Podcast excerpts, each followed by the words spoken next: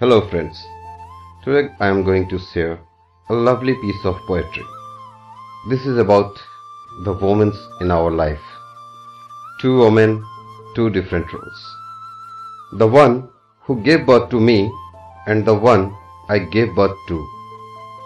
One gave all the love she had, the other got all the love I had.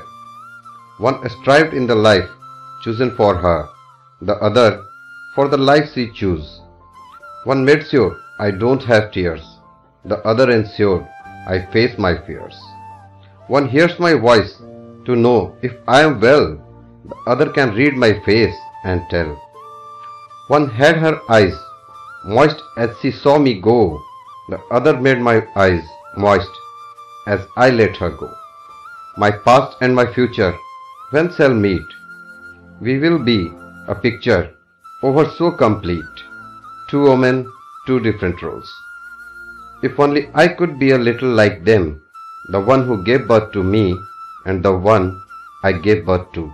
Two women, two different roles. Thank you.